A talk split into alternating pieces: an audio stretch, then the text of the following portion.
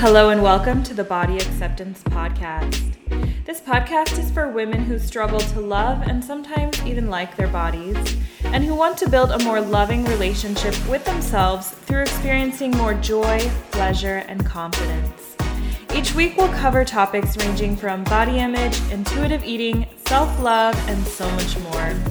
If you're ready to learn practical tips and tools for loving the skin you're in, then you're in the right place. Let's get to it.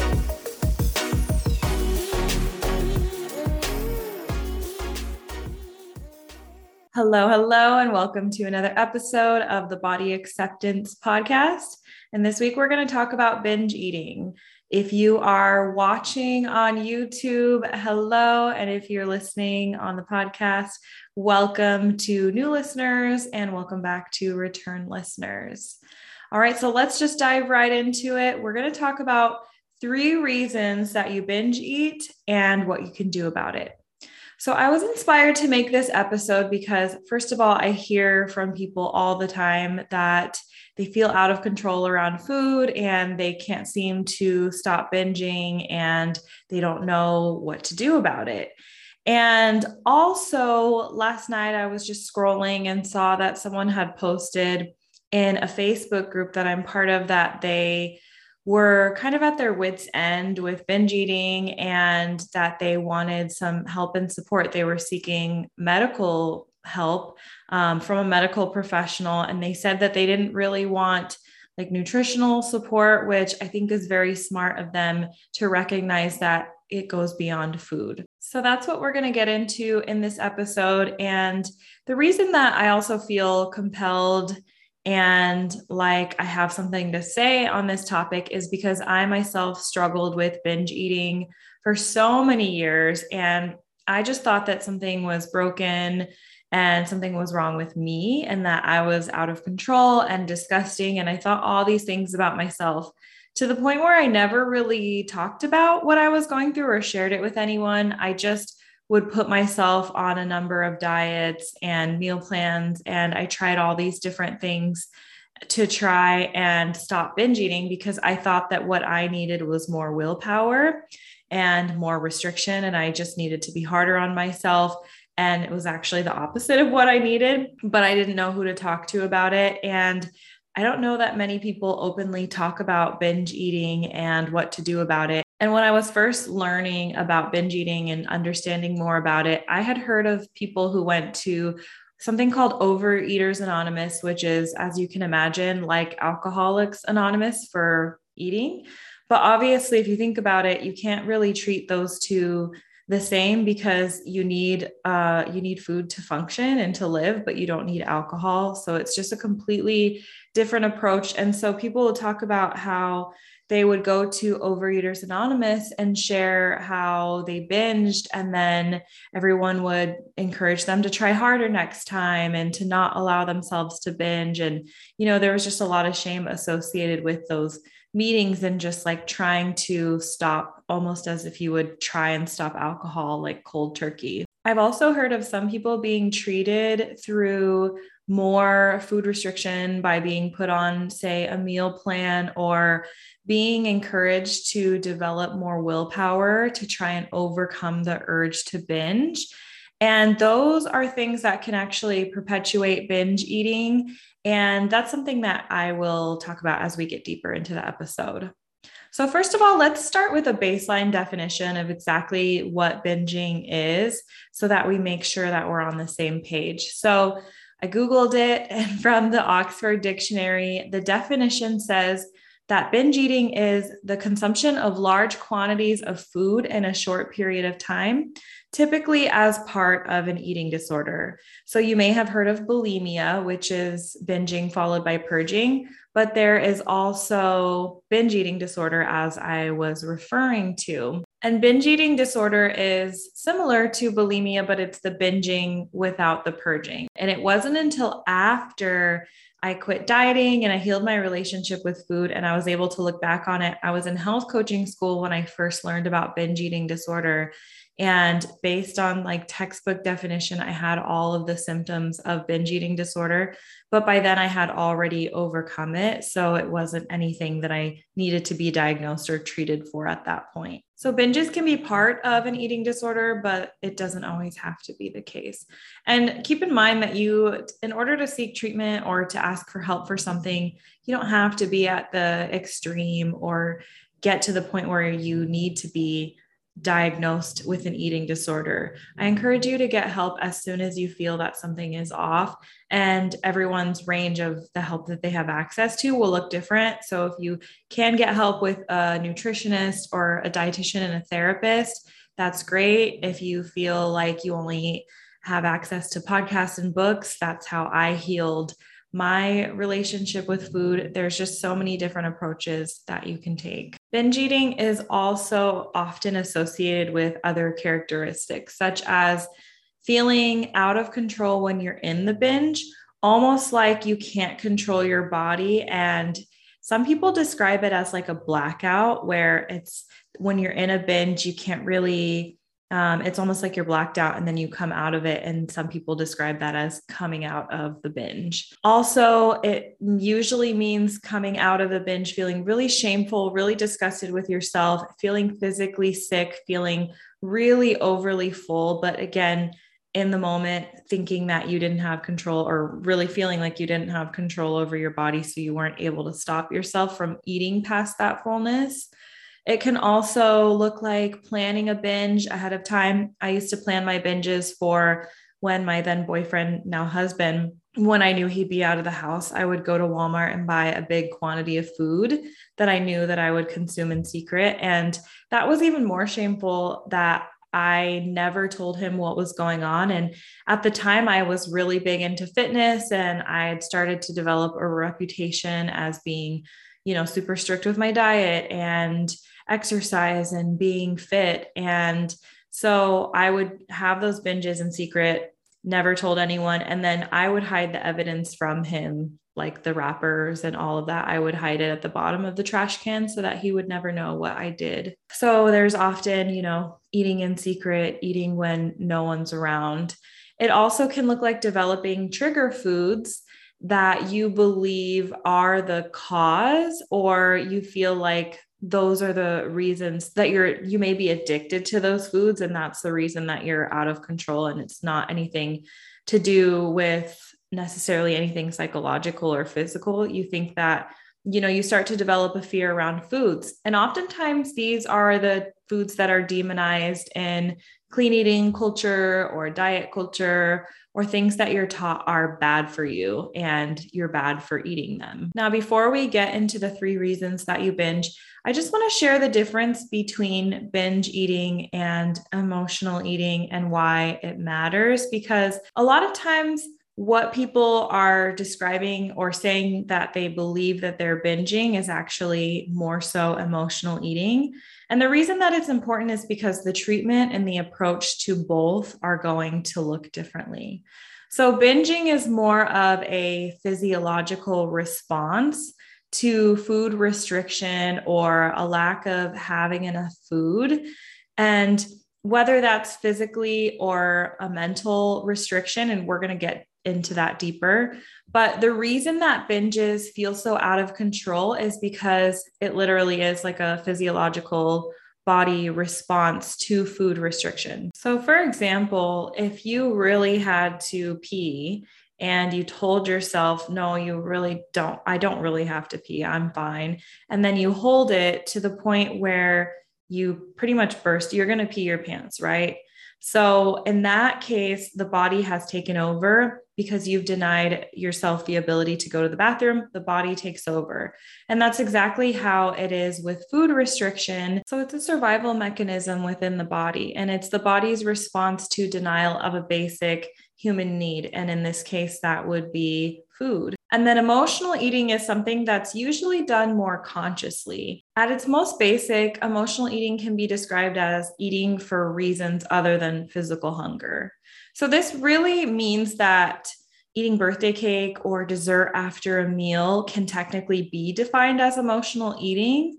So, it's something that culturally and socially we do it more often than we realize but where it starts to become a problem and where we start to feel bad about it is if we've placed high restrictions and expectations on ourselves to eat a certain way and we're trying to exert control around food whether that's through a diet or you know a clean eating plan and if you only have if you only know how to cope with difficult emotions using food, maybe that's what you were taught growing up. I know that was the case for me.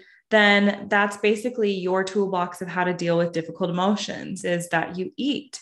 And maybe that served you at one point in your life, and maybe it's not serving you anymore. So, the primary solution to solve that, if you feel like you're eating emotionally, more than you would like to is to work on developing other coping mechanisms for your emotions and handling your emotions in different ways. Now, emotional eating is an entirely different episode that we can cover another time. I just wanted to point out the difference because people often get the two confused and they'll usually require a different treatment or a different approach, as I said. The tools for overcoming emotional eating can often overlap into helping with emotional eating, but it's not always the other way around. All right, so let's get into the three reasons that you binge and talk about ways that you can overcome it. So, the first reason could be due to physical restriction. So, if you have a history of dieting or food restriction, meaning that you cut out food groups or you count calories or macros with an expectation of eating less than your body's needs in an attempt to lose weight. If you have practiced intermittent fasting and you feel hungry, but you don't allow yourself to eat in those moments when you feel hungry. If you're experiencing actual food scarcity, if you don't have access or you don't have the money for food, uh, maybe you grew up with a large family and you felt like there wasn't always enough food to go around, or if that was real or if that was perceived. Maybe you had siblings that ate all the good food as soon as your parents bought it. Um, you could also experience physical restriction through not eating enough throughout the day. All of these are going to prompt your body to do what's necessary to get its nutrient and energy needs met, even if this is delayed. So, for example, say you're on a diet and you are trying to eat a certain amount of calories and it's not enough for your body. So you're in a calorie deficit. And maybe you can keep it up for a certain period of time, but eventually you feel that your willpower starts to run out and you'll feel a strong urge to eat a lot of food or to, to eat. And usually that leads you straight to your trigger foods that you feel are off limits because you've put those on a pedestal and those tend to be very high energy foods, like such as sugary or um, basically fast acting carbohydrates that that digest in your body very quickly. And that's where the physiological response comes into play is that the body is designed to be highly motivated to seek out food when you're not getting enough to meet your body's energy needs. So, what can you do if you are experiencing physical restriction? The first thing you can do is start to work toward making peace with food. So, you want to incorporate a variety of food and nutrients into your diet rather than demonizing certain food groups or feeling like you can't or shouldn't have specific foods. So, you want to work on adding foods in versus taking them away. And this is called the crowd out method, and it's really effective to begin to focus on foods that you'd like to be eating more of, and it naturally crowds out the foods that say you want to be eating less often. And when you are eating a variety of nutrients and nutrient dense foods, you'll notice that you your body is nutritionally getting enough of what it needs so it's not uh, begging you basically for food all the time. You also want to make sure that you're eating enough and that you're eating regularly. And maintaining your blood sugar will be key in this. This is why when it comes to the debate of should you eat breakfast or not, I'm a big proponent for eating breakfast because you're starting out your day by stabilizing your blood sugar. And this is why it's also helpful to include a protein, a carb, and a fat in your breakfast and a fruit and veggie if you can do that as well. I've been loving lately avocado toast with an egg on top. I know that's so cliche and basic, but it's so good. And then a chopped up apple or some kind of fruit on the side. If you're a coffee drinker, I recommend having your coffee after you have your breakfast to avoid having a spike in blood sugar or energy and then a crash following. So it just helps you even everything out and start the day again with stable blood sugar and stable energy. Throughout the day, make sure that you're setting aside time to eat adequate meals. Depending on your profession or your lifestyle or your career, this is going to look different for everybody, which is why it's so important that you experiment and figure out what works for you. Usually, every three to five hours is a good amount of time between meals. But again, everyone's hunger level and nutritional needs are going to vary. So just listen to your body. If you find yourself getting to the point where you are hangry or you're ravenous often, that's usually a sign that you've waited too long and your body is experiencing a blood sugar crash. So, in that case, you're going to crave quick energy like something high in carbohydrates or coffee or an energy drink. And then that's going to create another energy spike and then a crash. And that's going to throw off your moods, your energy levels. It can even create imbalanced hormones. Another thing is that if you find yourself binging at nighttime, you want to just take a moment to assess how much you've eaten throughout the day. So, usually the culprit here is that you've been maybe too busy to eat enough. You haven't stopped to eat meals throughout your day. Maybe you had a busy day. Maybe you have a kid. Maybe you are a nurse and you're running all over the place. Or maybe you've been trying to be good, quote unquote, good all day. And then by nighttime, you've run out of willpower because willpower is not an endless supply. If you find the urge to binge at night, that's usually your body catching up to all the calories that you didn't consume throughout the day. So it's nothing to beat yourself up over, it's just something to assess and make sure that you are eating enough throughout the day. The second reason that you might binge is because of mental restriction. Mental restriction can be a result of, again, a history of dieting, not just in the way that you limit foods, but in the way that you perceive foods again being that foods are good or bad or that you're bad or good for eating certain foods. This can also be a result of perceived food scarcity even if food scarcity is not your reality. This was the case for me when my bonus son first moved in with us and anytime we would have anything like chips in the house or ice cream he would eat it pretty much immediately before i could get to it and it was causing me to feel anxious around food and feel the need to binge on that ice cream or those chips so that I could make sure that I got some. So, what I did to help with that is I started to buy him his own ice cream and his own chips and just let him know that mine were off limits and that if he wanted more of his, he could let me know and I would get him some more. And I just had a conversation with him about why and that I was working on having a healthy relationship with food and it was nothing that he had done wrong. I just wanted to make sure I felt like there was enough to go around. Um, mental restriction can also come from feeling guilty or afraid of food. Again, feeling that food is good or bad, or that you are good or bad for eating certain foods, or feeling that one certain food or meal is going to make or break your health or your worthiness. Like there is just so much that goes into it. So, what can you do about this? First, you want to work on healing your relationship with food. And there is a variety of resources out there that helped me. The first book that I always recommend is Intuitive Eating. I'll leave a link to that in the show notes or in the comments below. So, you want to educate yourself on understanding the correlation of size and health. We've been taught as a society and a culture to believe that you can look at somebody and just know exactly based on their size what their health status is. And that's not the case. So, the book Health at Every Size is a really great resource. People often feel resistant to that work because they think that it's irresponsible, and the message is that everyone is healthy at every size, when the message is actually that you can be healthy at any size and your health is determined by a lot of factors other than just your size and your habits. You can also work on body acceptance. I have my book, Body Acceptance.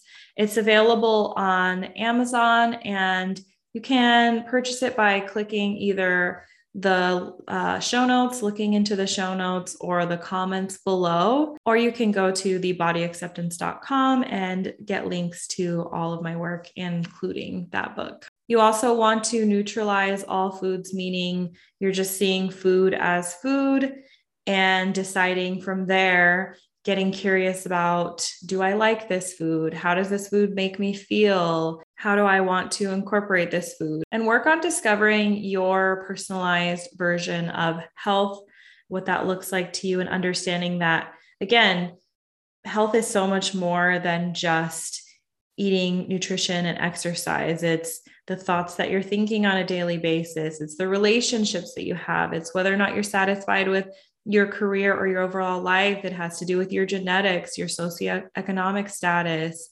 your race and gender identity. Just there's so much that goes into it. Now, the last reason that we're going to talk about today that might lead you to binging, and this is very closely related to the last one, which was mental restriction, but I wanted to give it its own space. And this is having shame around food. Feeling shameful around food can cause you to numb out. So you're not able to get in tune with your body and recognize when you're full or how much you've eaten or if you're actually enjoying what you're eating. Can also cause a lack of trust with food or with your eating habits.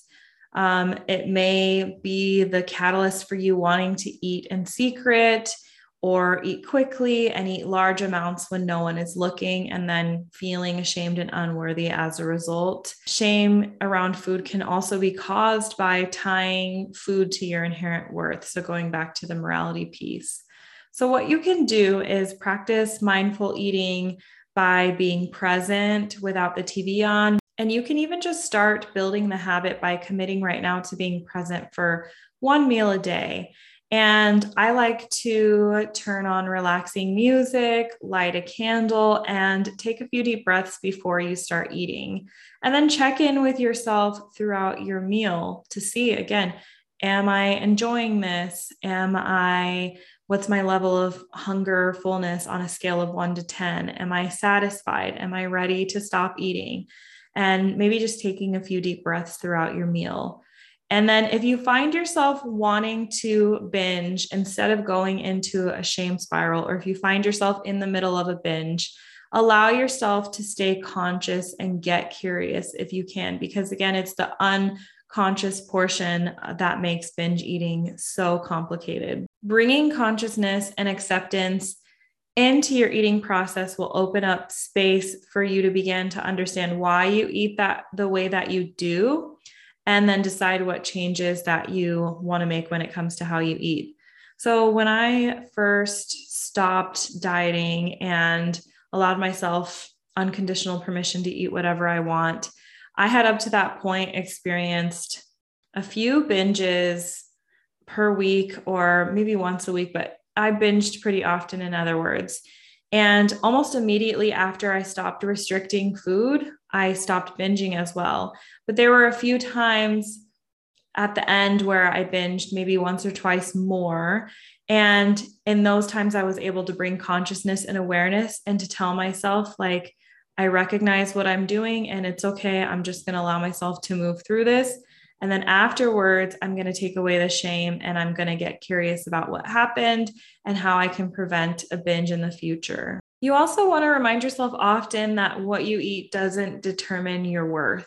We all have developed funky beliefs and behaviors around food as a result of our upbringing or cultural conditioning. But you can choose to unlearn everything that you think you know about food and health up to this point so that you can then develop your own personal beliefs and your own healthy relationship with food. All right, that's all I have for you this episode. I'd love to hear one thing that surprised you most about what I talked about today. So you can either tag me on in your Instagram stories or on your feed, or you can DM me. I'm at Lauren M. Kendrick and just let me know. Thank you again for listening or watching this week's episode, and I will talk to you again next week.